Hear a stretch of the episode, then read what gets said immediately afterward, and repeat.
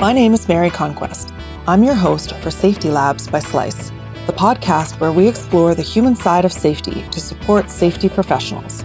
We move past regulations and reportables to talk about the core skills of safety leadership: empathy, influence, trust, rapport. In other words, the soft skills that help you do the hard stuff.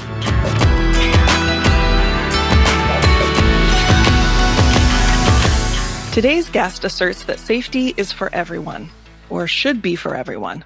Now, while that sounds like common sense, he believes that many safety systems have large blind spots that affect some workers disproportionately. In this episode, I'll talk to Dr. I. David Daniels about the historical reasons for these oversights, the opportunities for improvement, and the future of workplace safety. Dr. Daniels is a certified safety director, emergency preparedness specialist, and workplace violence specialist. He holds a PhD in occupational health and safety and has over 30 years' experience in fire safety and local government workplace safety. David is the president and CEO of ID2 Solutions, a consulting firm whose work includes safety program development and management, safety hazard assessment and incident review, and organizational safety training. Dr. Daniels is the host of the Psych Health and Safety USA podcast, whose mission is to increase awareness of the importance of psychological health and safety, grow the community of psych health and safety advocates, and help reduce exposure to psychosocial hazards in workplaces in the United States. David joins us from Atlanta. Welcome. Howdy. How are you? Good, thanks. I'm looking forward to this. As am I. Let's start with what I mentioned in the intro. Safety is for everyone. What do you mean by that, and how has safety maybe not traditionally been for everyone? First of all, thanks for having me. I really believe that most systems are perfectly designed to produce whatever they're producing at the time. And the data suggests that if you look into at least the American workplace, you'll find that women and people of color get injured at rates much higher than their white male counterparts across all industries. It doesn't matter what industry it is. And often that is because the system itself was not really designed with them in mind. And when I say things like that, sometimes people will come across to say, oh, am I accusing people of being biased or racist or any of that type of thing, or homophobic or sexist. I'm not accusing individuals of anything. What I am suggesting is that these systems were built many, many, many years ago. And in the United States, they were built without certain people in the room or in mind when the system was built. And the example is the Occupational Safety and Health Act, which was passed in 1970 by the 91st Congress. Only 2% of the people who signed that bill were not white. Only 2% of the folks who signed that bill were not men. Therefore, the group as a whole, they lacked the perspective of the challenges, of the issues, and what safety even meant to anyone other than a white male at the time. And while the act has been extremely effective in bringing down the number of fatalities and injuries in the workplace, this is not to suggest that it hasn't worked. I'm just suggesting it hasn't worked as well for everyone because it wasn't designed to. And again, if you look at any system, who was in the room when it was created, they put their input into it. They contributed to it. They did, in many cases, really brilliant work. And it's a longer conversation. We could probably have it another day. The same concept goes for the United States Constitution. When it was passed, people like me were considered to be 3/5 of a person, or actually property. So times have changed, thank God, but the system itself had some inherent flaws and some things that it lacked. And our safety systems are really no different. And it's good to be able to have a conversation about it now, not have people run out of the room. But when we're having conversations about safety, we need to remember that the systems of safety, again, particularly in the United States, they were not set up to make it safe for everyone. So we have to do that work now. So it's time to reevaluate. Absolutely. And that takes courage. It really does. Courage that not everyone has, because again, when you bring these concerns up, then folks, some do the pearl clutching and the, oh, I wasn't around and so on and so forth. And I'm not saying that you were around. I'm not saying it's your fault.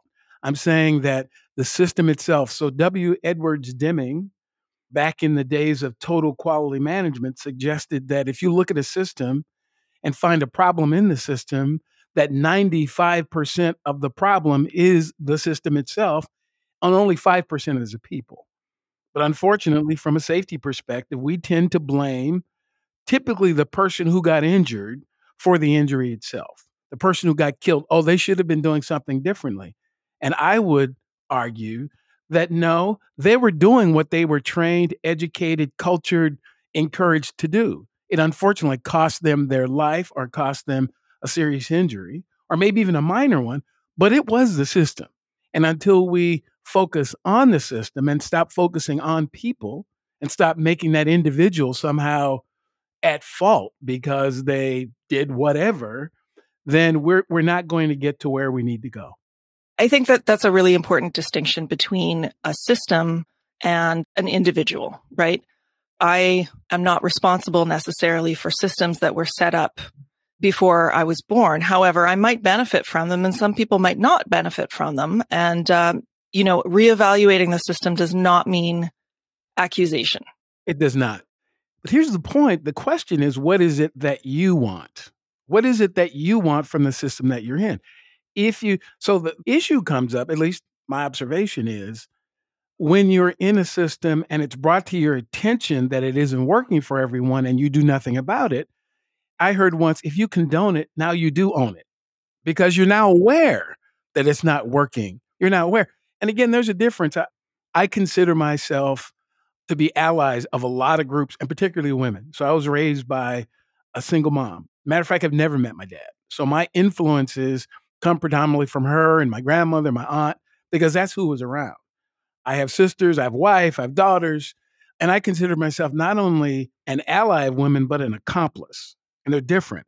The allies are the ones who stand off to the side and say, oh yeah, I'm with you, I feel for you, I have empathy for you, but the accomplices are the ones who will get in the situation with you and put themselves, in the middle of what's going on.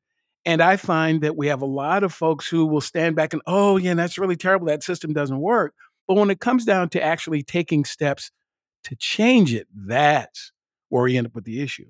Because a lot of our value sometimes as people is wrapped up in the systems that we're in, the titles that we have, the things that we believe were accomplished.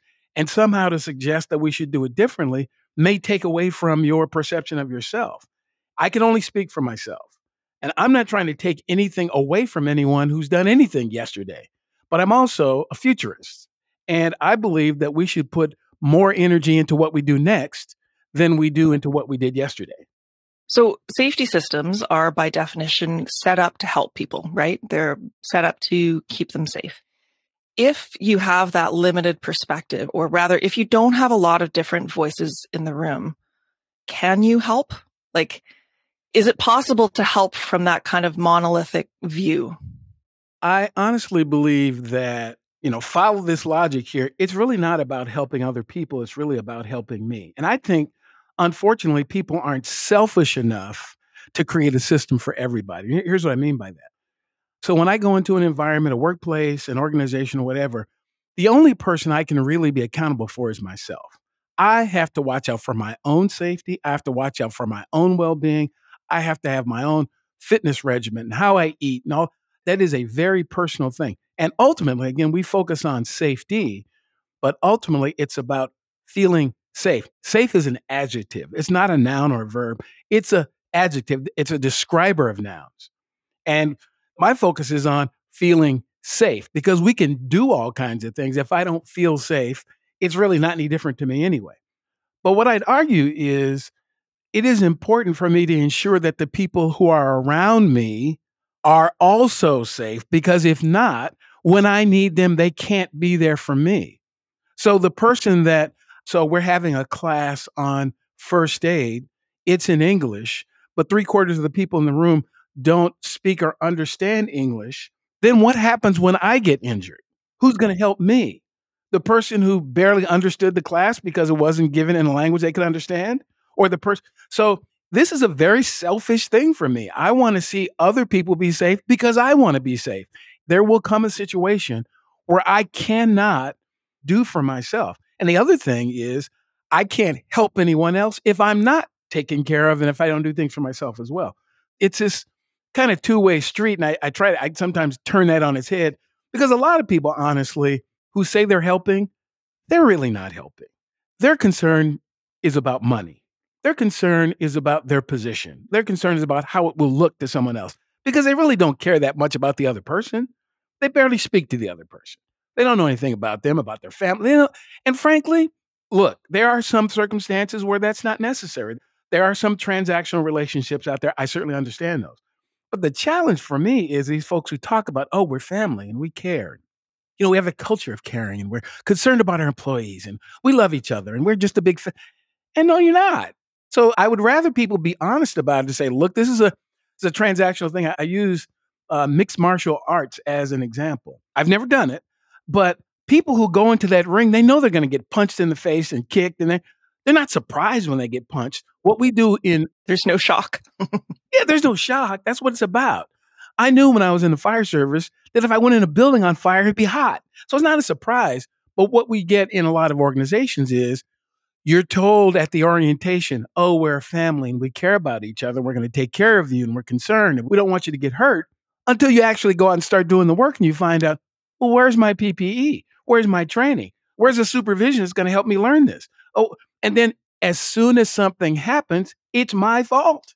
It's my fault. I'm going to get investigated and drug in to talk to the HR people and the safety guy, and they're going to have the light flashing over my head. And it's terrible. Again, so it's not accurate. So why don't we just tell people that, look, you might get killed here.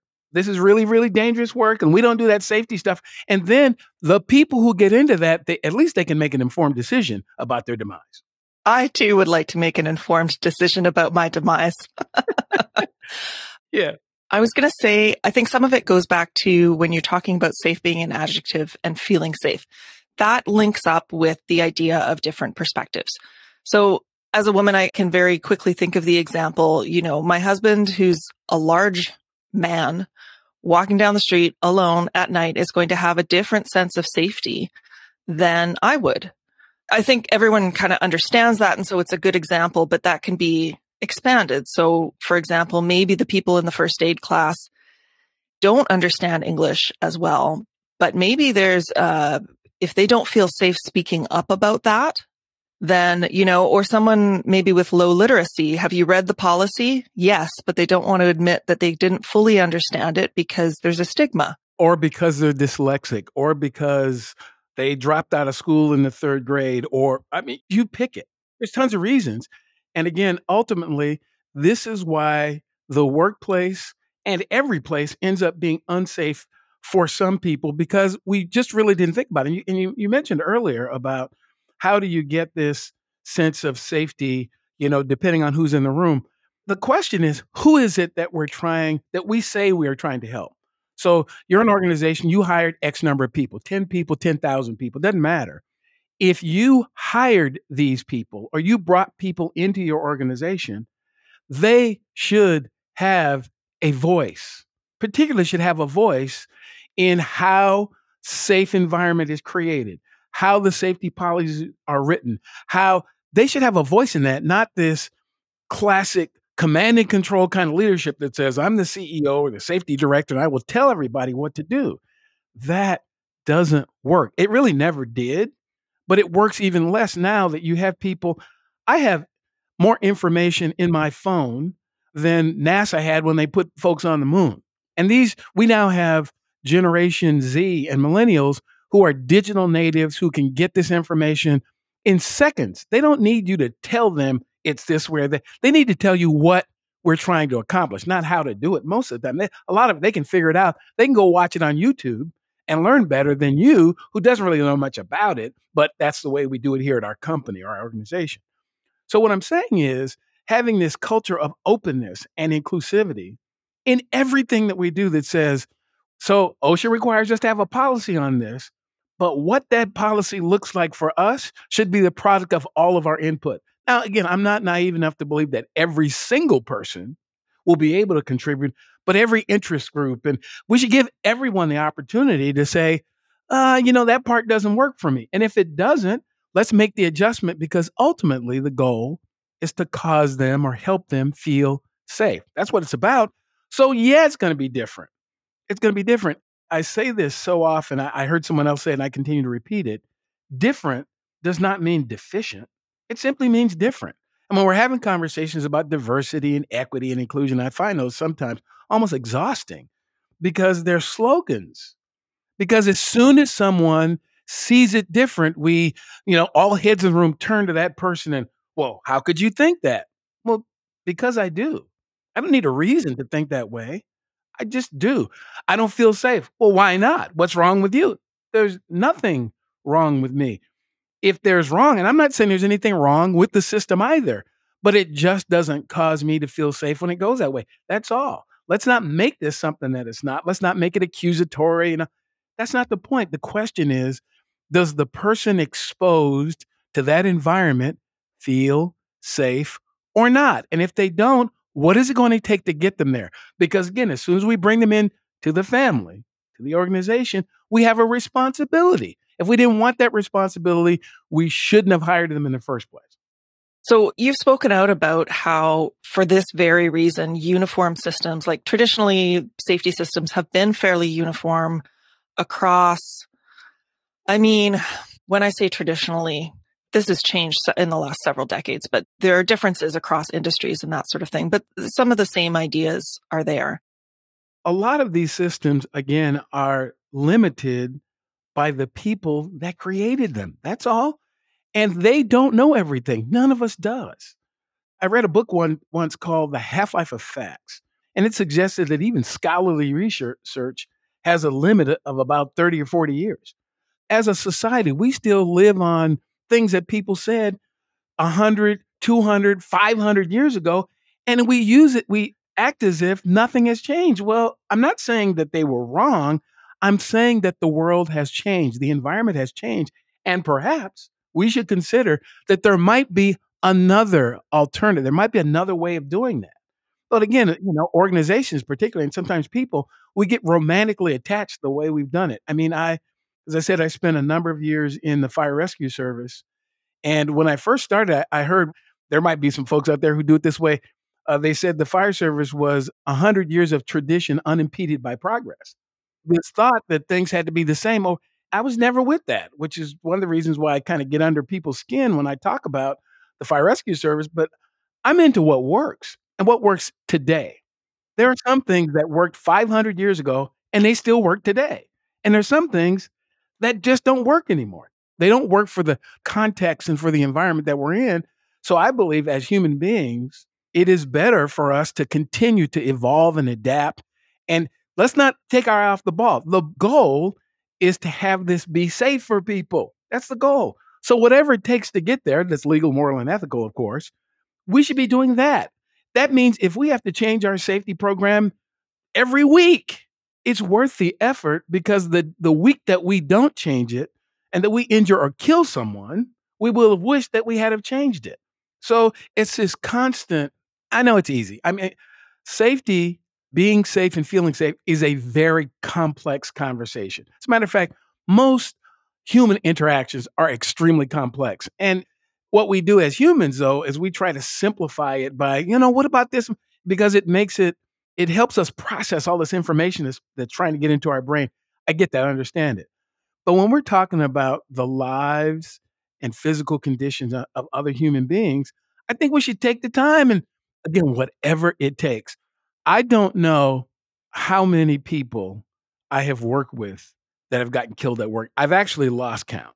I used to say often that there were 19 people that I worked with that got killed at work or died from something that they got at work. And I recently went back and started to look at those numbers again. And it's probably twice that amount because of the folks who have now committed suicide after being out of the industry for so long. So, or died from other, but they were in many cases directly related to their work. It didn't happen at a picnic out with their family. It didn't happen on vacation. It happened at their work. And it just simply shouldn't be that way. And then again, in many situations, it was taught in a particular way. They were shown a particular thing, and they did that, and they got killed doing it. So this not being safe for everyone, it also includes particularly generational differences.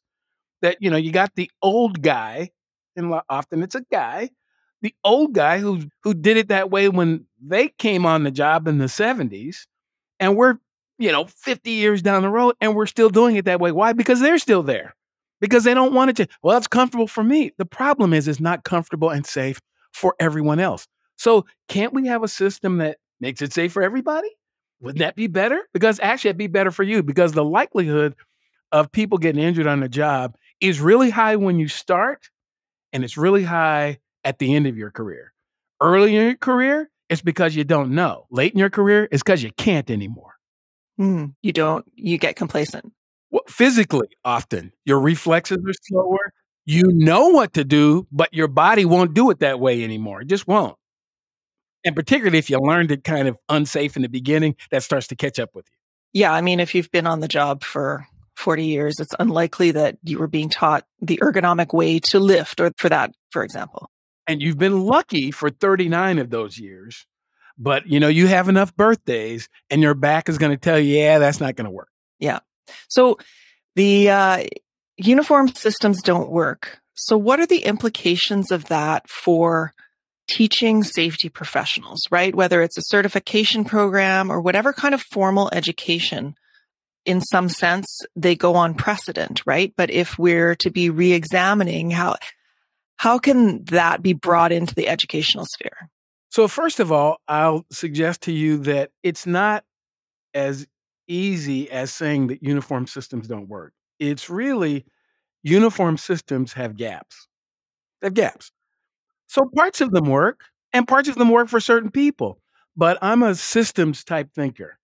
I also believe in the 7 habits of highly effective people, and the most, you know, first things first, begin with the end in mind. We should be doing that constant analysis of what is it that we're trying to do all the time, every day. What is it that we're trying to do today, and what resources do we have at our disposal to get that thing done? Again, some systems as uniformity, actually, they make sense. I mean, there's some things that, again, they worked 300 years ago, they still work. So there's heat, fuel, oxygen, chemical reaction. You take away any of those things, a fire goes out. It's been that way forever. That's physics. That's physics. It just is what it is. Now, the way that we do that is different. I think we have way too many arguments about how to do things, and not near enough discussions about what it is we're trying to do. So what's the goal? Do you think that if everyone is really clear and focused on the goal, that the how is easier to find? It's much easier to find. Because again, remember, we're dealing with people. So humans have always been intelligent, but we're in an information age. And in the information age, I heard once that information is actually like oil. And our ability to access information is much quicker than it once was. So people could have understood this stuff hundreds of years ago, but we didn't have public schools. We didn't have an internet. We didn't have a smartphone. So from the time that, the tragic loss of President Lincoln, there are people who didn't hear about that for months.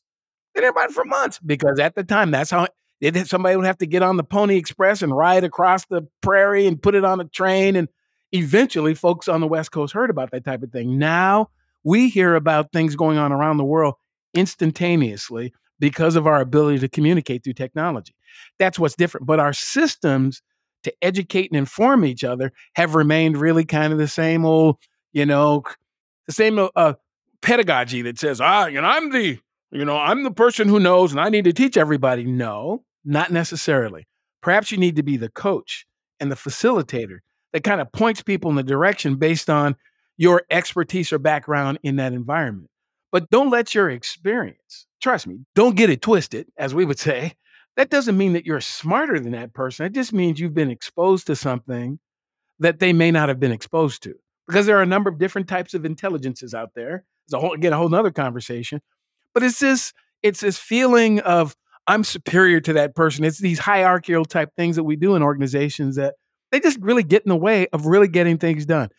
Ultimately, what is it going to take so this person will feel safe? What will that take? What does that take? That's what we should be doing. And the person probably has a pretty good idea if you just ask them. All you have to do is ask. If you want to help me, ask me.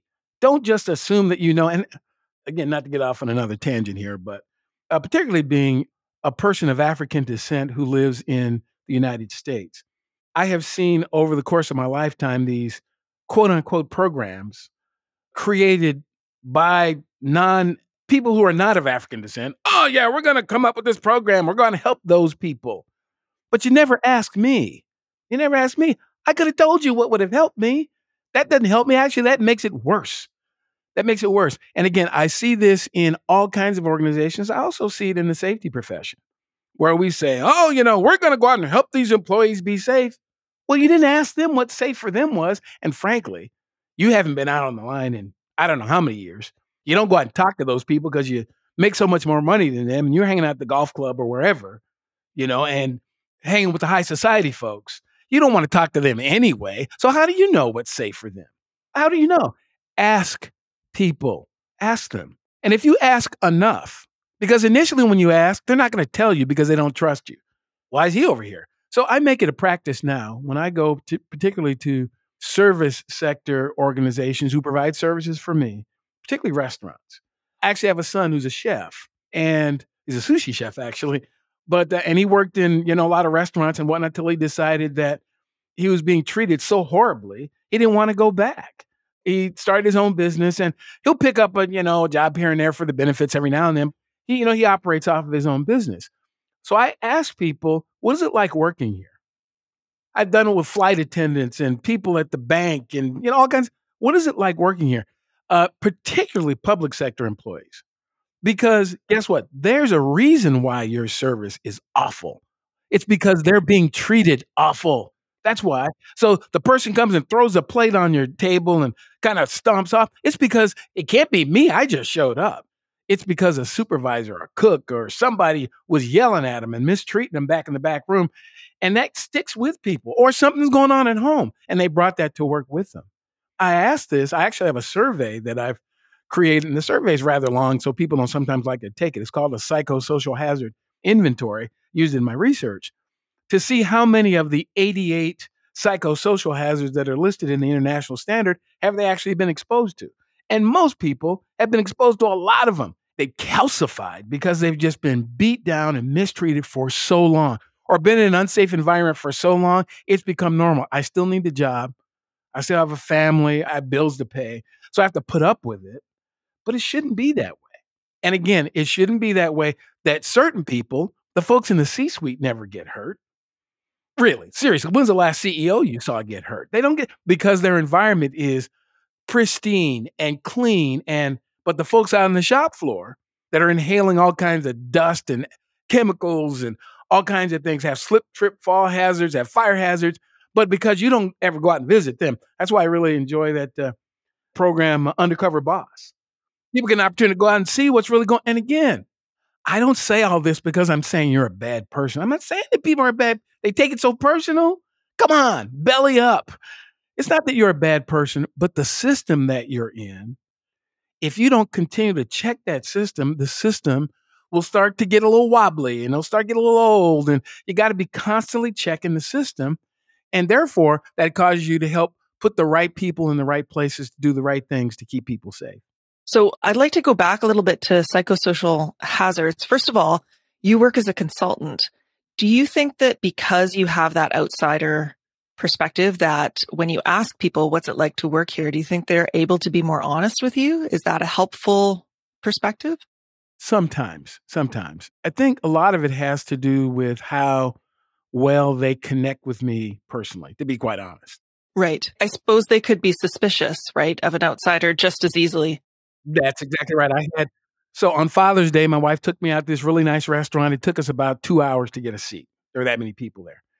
And we finally sat down. I know why it took so long, because the food was spectacular. But the woman, I asked her, I says, what is it like working here? She says, do you know the owner? I said, no. She had to feel safe to answer that. Right. Oh, yeah. Then she kind of opened up to say, oh, yeah. Well, it's actually pretty nice, but, the owner, he's a little, but the pay's good. And, my coworkers are good. So there's a caveat there based on how comfortable she felt speaking to me. And so being an outsider, it often does help because I don't have an axe to grind. I tell people when I work with them, I can help you put a Band-Aid on your problem or solve it, but it's up to you which one you want to do. But I just like people to be honest about that. I've been to organizations before. I recall one that brought me in. They'd had a issue with one of the employees had reported being sexually harassed. And so then they reach out for consultants to come and teach a class or look, that's putting a Band-Aid on the problem. That's important. But that didn't solve anything. I'm happy to do it. I'm happy to take your check to come in and do the class and, teach the people and all that type of thing. That's not really going to solve the problem, though. It isn't, because the problem isn't because they didn't have a class. The problem is the culture of the organization that allows people to be, bullied, harassed, mistreated. So it's a cultural thing. Now, solving it is difficult. It didn't become that way overnight. So why is it you think you can hire someone? Let's hire that Dr. Daniels. He can come and wave the magic wand and fix stuff in 3 months. It took you 20 years to get as bad as you got. So you might need me for a long-term engagement to kind of help you through the process. Now, the reality is culture change, generally, at least my experience and observations, it's a, 2 to 3 year process generally, if you're interested. Yeah, if you're committed. If you're not interested, it never really changes. You do it, it's a facade, nothing. If you're really, really, really aggressive and can really get people engaged and everybody gets involved, you might be able to do it in about a year. But you can't do it in a week. It's not happening. You're not going to do it in a 3 hour, let's kumbaya, let's have some, fruit bowls and yogurt, and it's all going to be good. That's not going to happen. I'm telling you, it's just not. I try to help people just be realistic. That's all. And again, when I hear myself saying it, there's that voice from back in the day that says that sounds flippant. That's not my intent. It's reality, though, because these are the things that people say, but they don't say it to you because they don't feel safe saying it to you. Right. And so talking about feeling safe and psychosocial hazards, can you explain to me, who is actually a safety outsider, what is a psychosocial hazard? You said 88. There are 88 different ones. Now, I don't expect you to list them, but are there large buckets of them, sort of categories? There are. They actually exist in three major buckets. But first of all, the definition of a psychosocial hazard is a psychosocial factor that is experienced or perceived as harmful to the person being exposed, and it in turn affects their behavior. So something that I experience, some factor in the workplace, in my home, at school, wherever. A psychosocial factor, psycho, how I think, social, how I act. So some factor that I perceive or I experience as harmful or potentially harmful. And in turn, that perception or experience on my part causes me to act in a certain way. Right. So if people push back on that and say, well, psychosocial, that's in your head. But it is in your head, but you've just said it's not just in your head because it affects the way you behave. Exactly. Everything is in your head. All things are created twice. Everything is created twice. The first place it's created is in your head. Everything's created in your head. So yeah, it is in your head. That's the point. What we've done as a society is we have minimized the importance about what's going on in people's heads. That's it. That's what. It's just in your head. You're right. The problem is it stays in my head and it starts to affect how I walk and talk and interact with other people and how I drive and how I pick up things and how I don't do things and how angry I get at work, whether or not I bring a gun to work. It all started in my head. So yeah, that's the point. It's in their head. But if it resides there long enough, it will turn into action at some point. It will. And from a safety perspective, so again, there's an international standard, ISO 45003. It's about a year old now. Yeah, about a year old. And so fortunately, when I was doing my research, the standard came out, right at the point that was, I think, in chapter 3 in my dissertation. I go, this is wonderful. So I didn't have to create an instrument to be able to evaluate the participants in my study. Just go, the standard, this is great. So again, in that standard in section 6, I believe, there is a list of 88 psychosocial hazards that are broken into three categories: how work is designed, social interactions, and then the environment itself. That's not an exact quote, but those three basic buckets. And, you know, the hazards, these are things that if I mention some of them, most people would recognize them. Role ambiguity. Oh, yes. That's a big stressor. So I was given a job, but I'm not even really sure what the job really is. And frankly, you don't tell me until you think I made a mistake or you think I did it wrong. And then you tell me it's wrong. Well, how was I supposed to know that was wrong? I didn't know how I was being evaluated. Exactly right. Exactly right. So my graduate degree is in HR. I tend to look at these from that kind of HR kind of perspective that says, how is it fair to that person to be evaluating them on some sort of metric that they don't even know? And frankly, you don't either. You don't either. Because who trained you? That's right. Nobody. We have a thing that says we have to do evaluations, and the evaluation is going to get you a 2%, 5% raise, whatever it is. And that's why a lot of people do it. It's not really a measurement of performance. It's a justification to give people a pay raise or not. That's where it is in a lot of organizations, because it's not really connected to much of anything that you do. Because strategically, nobody sat down and thought about it. So why do we do? Well, we always do it. Well, now we've got new people. Well, we do it the same way. You see what I mean? So that's why I go all the way back to psychosocial hazard mitigation is difficult. It is not easy. It cannot be fixed by some uniform. Again, the standard helps us, but it doesn't solve it on. Training helps, but it can't solve it all on its own. Leadership has to be involved. The workers have to be involved. The HR people have to be involved. The safety people have to be involved. Everybody has to be involved in it, because I look at this from a occupational health and safety perspective. I think everything's about safety. But if you talk to a finance person, that's what they would say. It's all about money. Right. Again, neither of us are wrong. It's just our perspective. My perspective is around the safety of human beings. To be quite honest, I don't care about your infrastructure, your stuff. I don't care. I really don't. Literally just don't care. Because if you take care of the human beings will take care of your infrastructure. Right. The awareness. So there's an international standard. Is this the first international standard that you're aware of? Yeah, it is. Okay. It is. Now, I will say there was a standard. The first standard that I'm aware of was in Canada. There was a standard created in 2013 by the Mental Health Commission of Canada. And it is an exceptional standard. Truthfully, to be honest, I believe it's better than the international standard because it's, you know, it's more focused, it's got more detail to it.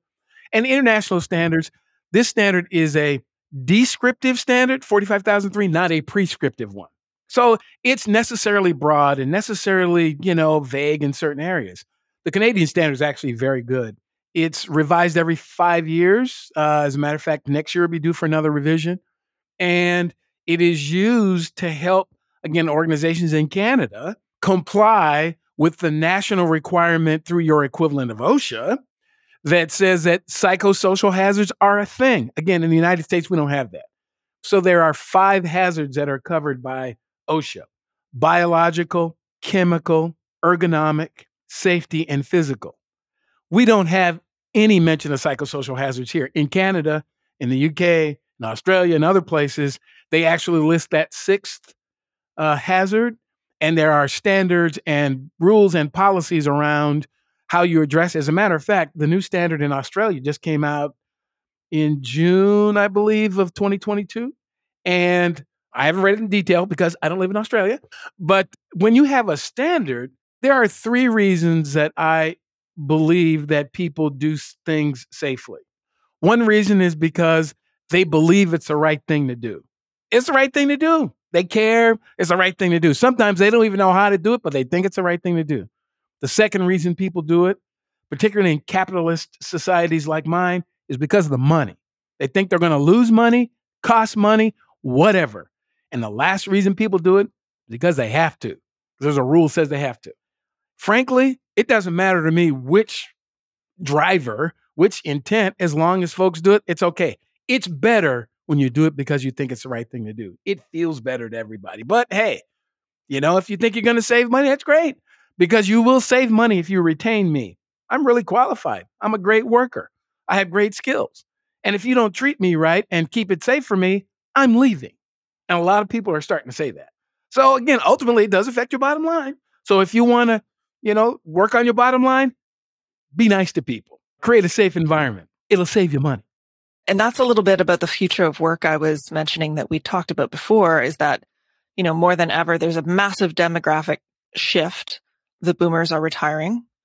And there's been this, whatever your opinion on it is, it's been called the Great Resignation during COVID, which is, I think, maybe the Great Reconsideration. People really thinking, what else do you see for the future of work? Like, to me, when you talk about those things, it sounds like the balance of power is shifting towards the workers. It is.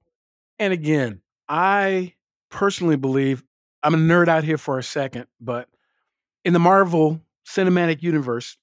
I'm a big fan. Yeah. So Thanos, he's the big purple bad guy.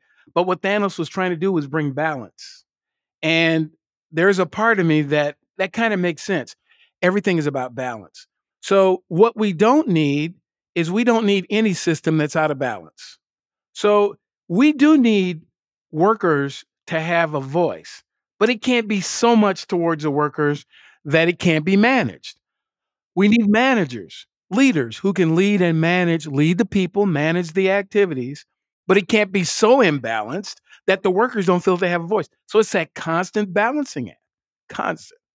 I think we're shifting a bit back towards workers. You know, you can't turn the asylum over to the inmates type of deal, because often workers sometimes don't have the skill, the perspective, the expertise to make some of the really important decisions that need to be made.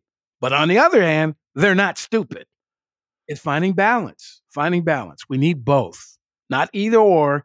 We have to have, and it's about power and influence and authority. Sharing has to be shared. Everything's a shared responsibility.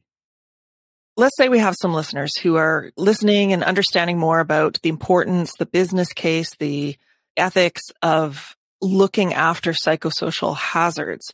You've already said culture change is a long road. What could they take away? Where would you recommend they start if they feel that they're in an organization that maybe doesn't take these things seriously enough? What would you advise? The first thing I would advise them to do is to look in the mirror. First thing, no matter what your position, your role, your responsibilities, look in the mirror. What does it mean for you? Because if you don't know what it means for you, there's this tendency for people to skip over themselves and try to fix everybody else. And the problem's not everybody else. The problem's you. Why are you working there? What is it that you expect out of that employer? Because not every employer can give you that. So make sure you understand what's important to you, what drives you, what gives you passion, and what inspires you. And don't go places that don't offer that, period. Don't apply in the first place, because if we did a little bit more investigation on the front end, you could have found out that that was a crappy employer for you before you even applied. But you didn't. You looked at the salary. You looked at the whatever. Let's just jump. So first of all, make sure you know what works for you. But then once you understand what works for you, look at the circle of people around you and make sure that you're doing everything you can to stay in circles of people that will continue, that you can share with each other, because there's some things I do well and some things I don't do well. So I'm looking for people a little bit better than me in a particular area that I need. And we work together. We help each other. You know, my wife and I are really different people, which is why, you know, we've, you know, made a pretty good team for 35 years. Because there's some things she's much better at than I ever will be. And matter of fact, we've just decided I don't even want to be good at that. I'm not going to be good at that, period. And vice versa. You know, we decided to be in this team, not because we have to, but because we want to. And the same thing. So again, if you're on the leadership side, you have more authority and responsibility for this, because that's how things work. You decided to go into that line of business, to form that company, that organization. That was your decision. It wasn't theirs. You decided how to divide the work. Hopefully you did the job hazard analysis to determine what the hazards would be. You wrote the job description, or somebody in the organization did. You interviewed this person. You hired this person. So now it's your responsibility to make sure if you change something, make sure you go back and say, hey, we've changed, or we want to change something. Don't just expect folks to, you hired them a certain way. You hired them with limitations. That was on you. It wasn't on them. So you have just as much responsibility to bring people along, to help them understand what it is you're trying to do. So if you're in an organization right now, first of all, know what you want and need.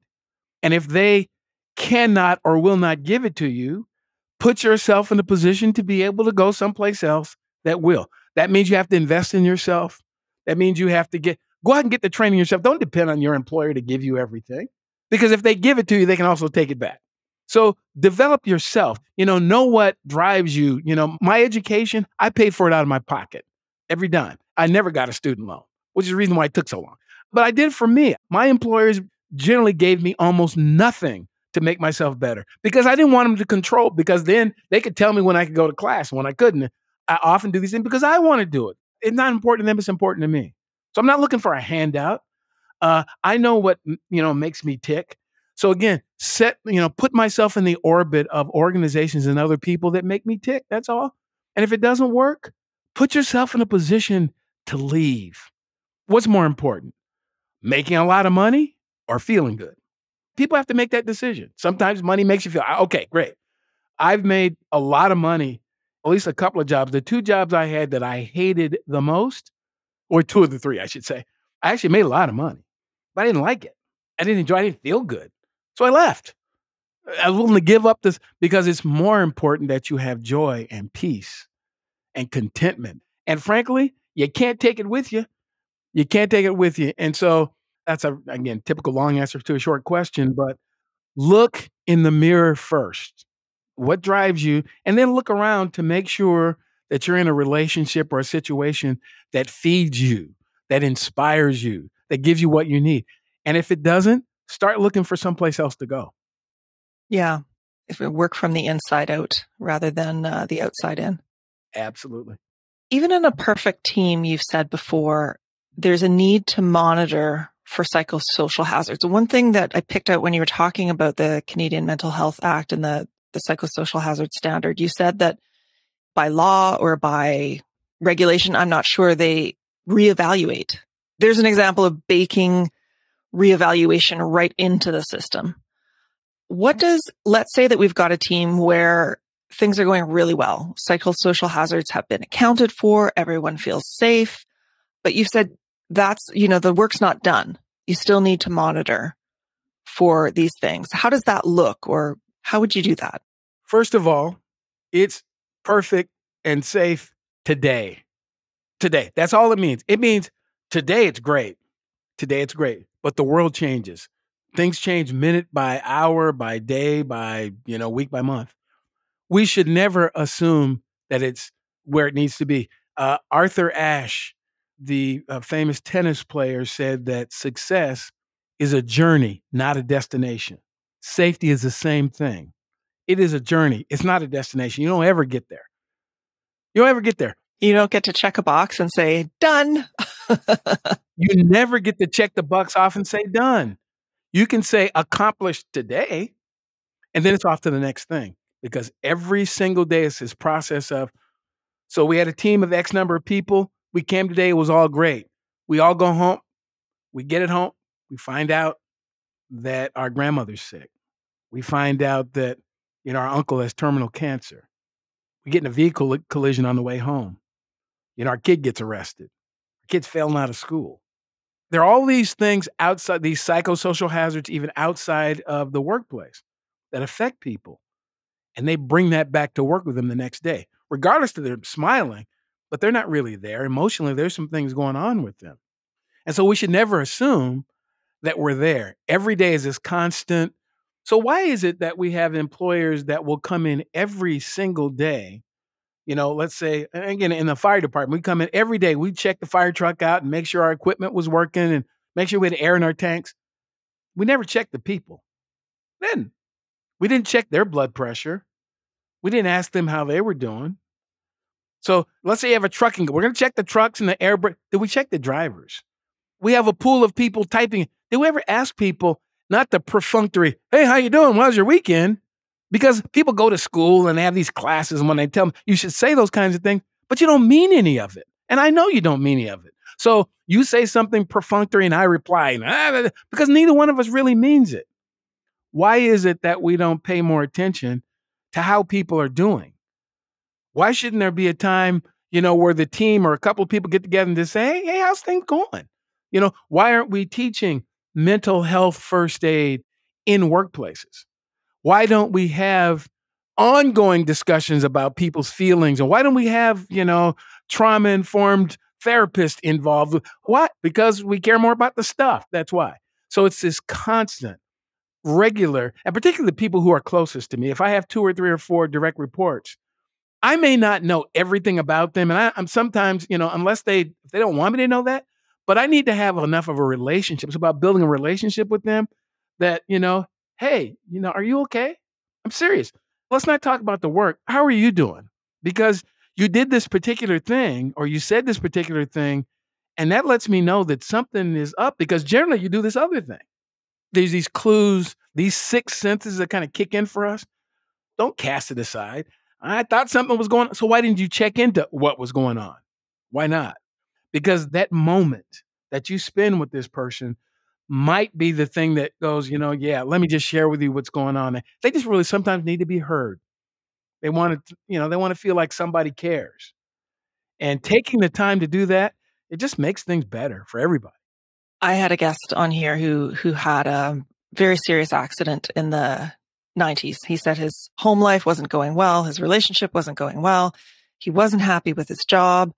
And between all of that, he knew what he was doing and that he took a risk that wasn't safe. And he said the one thing he felt that could have prevented the accident that day, which led to his paralysis, was if someone had said, "How are you doing?" and meant it. This is what, he's had so many years of, 30 years of thinking about it, I'm sure. And that was the conclusion that he came to. Right. If you were to do the analysis of virtually every active shooter type situation, particularly where the shooter wasn't in play and it wasn't a terrorist related event, the people who do this, they didn't just wake up that morning. It had started at some time in the past. And often when they've done interviews with people, I've been bullied. I wasn't being heard. Or, I just recently watched the series and they talked about, the shooting that occurred in Washington, D.C. at the Naval Yard. This worker had mental illness that probably should have been diagnosed years ago. His sister talked about, we knew he had mental illness for years, but nobody really, I don't want to be accusatory here, but it doesn't appear that anybody took it seriously enough to even get to know him, to know that he had some challenges with mental illness. And so the real caring is just so important. And there are a lot of major disasters and major problems that we could avoid if we simply cared for one another for real more often. Well, that brings me into my last questions. I have some questions that I like to ask every guest. And one of them is, well, I'm going to call this one the University of David.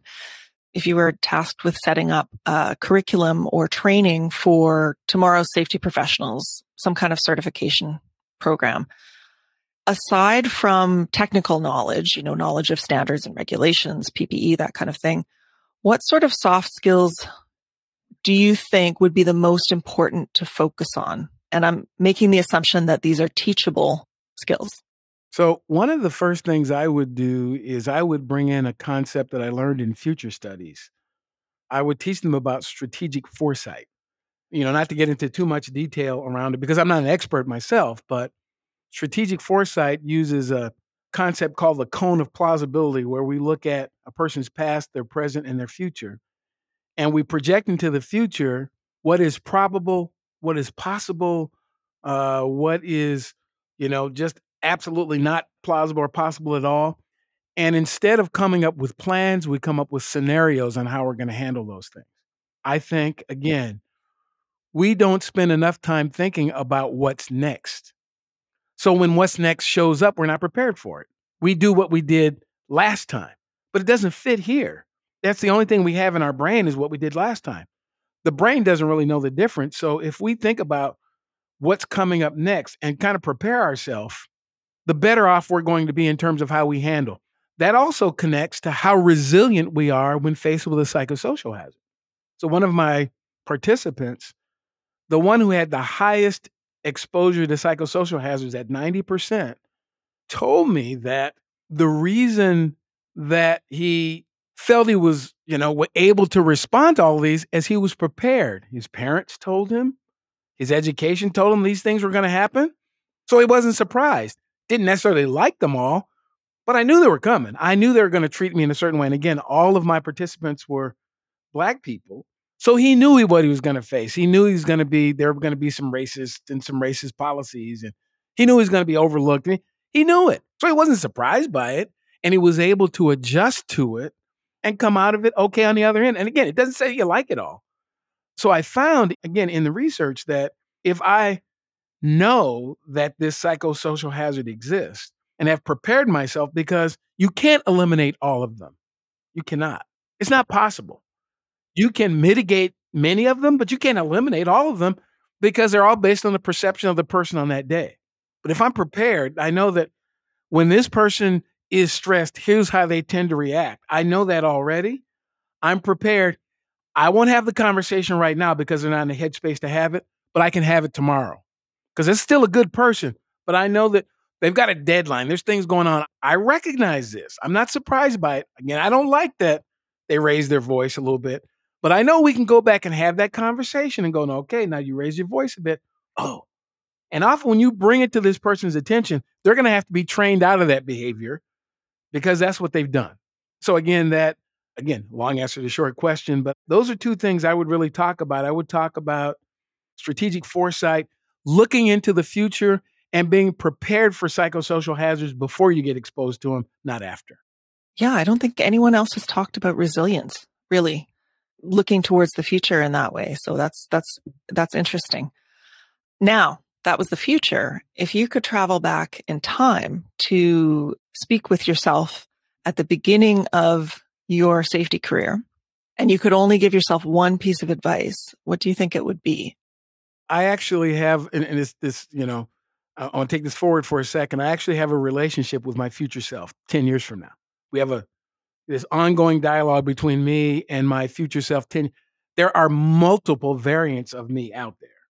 But the one 10 years from now, that's the one we seem to have this, we just have a good link. So most, not all, but a lot of what I do right now is in consultation with myself 10 years from now.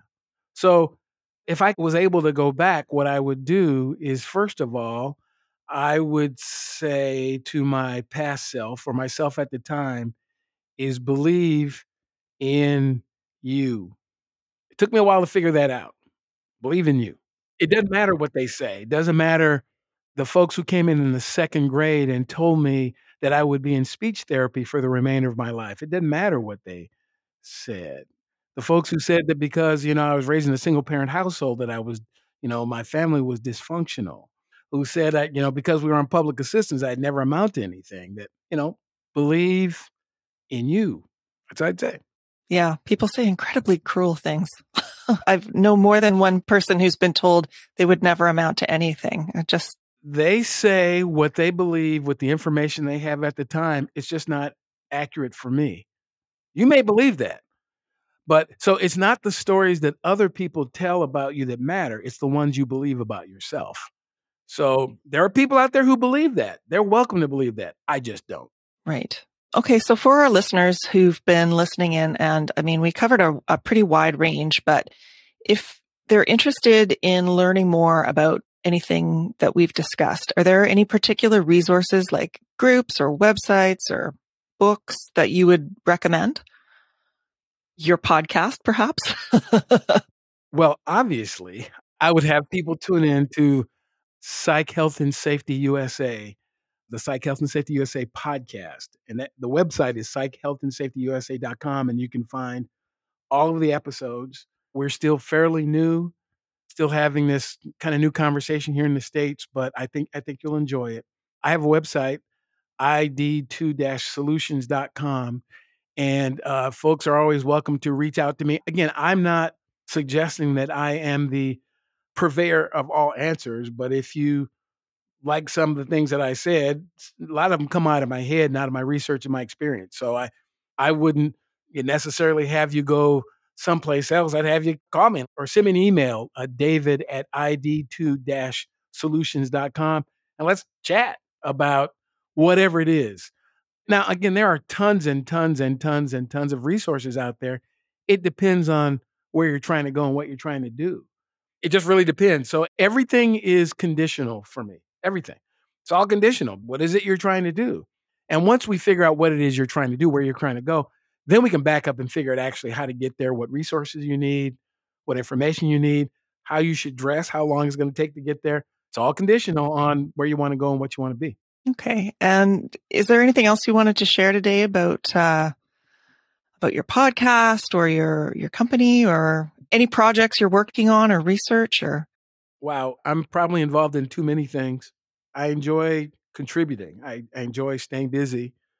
You know, I'm involved in a couple of national organizations. One in particular that I certainly want to mention, the National Association of Black Compliance and Risk Management Professionals. I joined a couple of years ago, and they're mostly lagging indicator risk management people. And I asked them, I says, would you be interested in somebody who's more of a leading indicator guy? And he says, absolutely, yes. So we formed a safety and security workroom. They asked me to be the chair. The reason why I mention this one particularly, because it goes all the way back to the topic or what we talked about at the very beginning. We exist to be a home for Black safety professionals that is for us and by us. This is not, I have membership in other groups and organizations, but most of them, when I go there, I'm the only person. And though I get benefit out of it, I really do, but it feels safer and more comfortable when I can be around people like me. So we formed the Safety and Security Work Group. It's still fairly small. It's only been around for less than a year, but we're doing some very interesting things. And again, trying to create this safe space where the roughly 2% of safety professionals who look like me can come and hang out and share stories and resources and help each other. So that's one. There are a few others, but that one kind of comes to mind because that really connects to the conversation that we're having.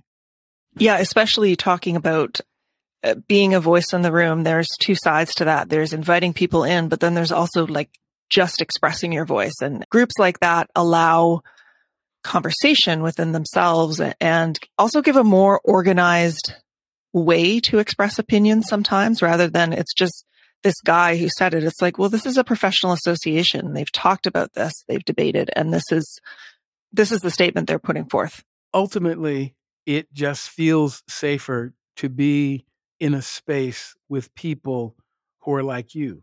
It does. So again, I understand why we have these multi-billion-dollar corporations with a bunch of white men sitting around, because it's safe. It feels comfortable.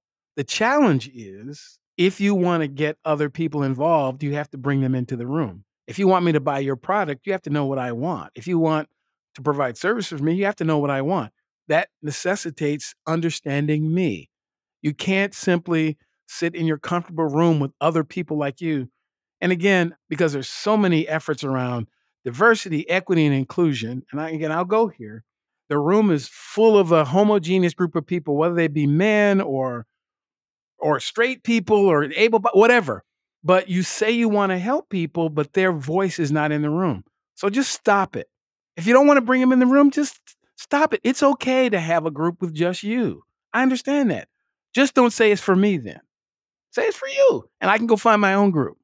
But when you open up and say, oh, we want to be, if you really want to do it, let's do it. But you got to let me in. Well, unfortunately, that's all the time we have for today. Thanks to our listeners for their support. And thank you so much for sharing your time and ideas with us. And my thanks to the global Safety Labs by Slice team, whose different perspectives always make our podcast better. Bye for now.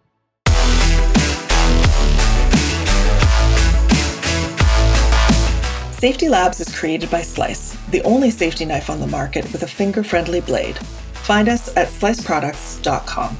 Until next time, stay safe.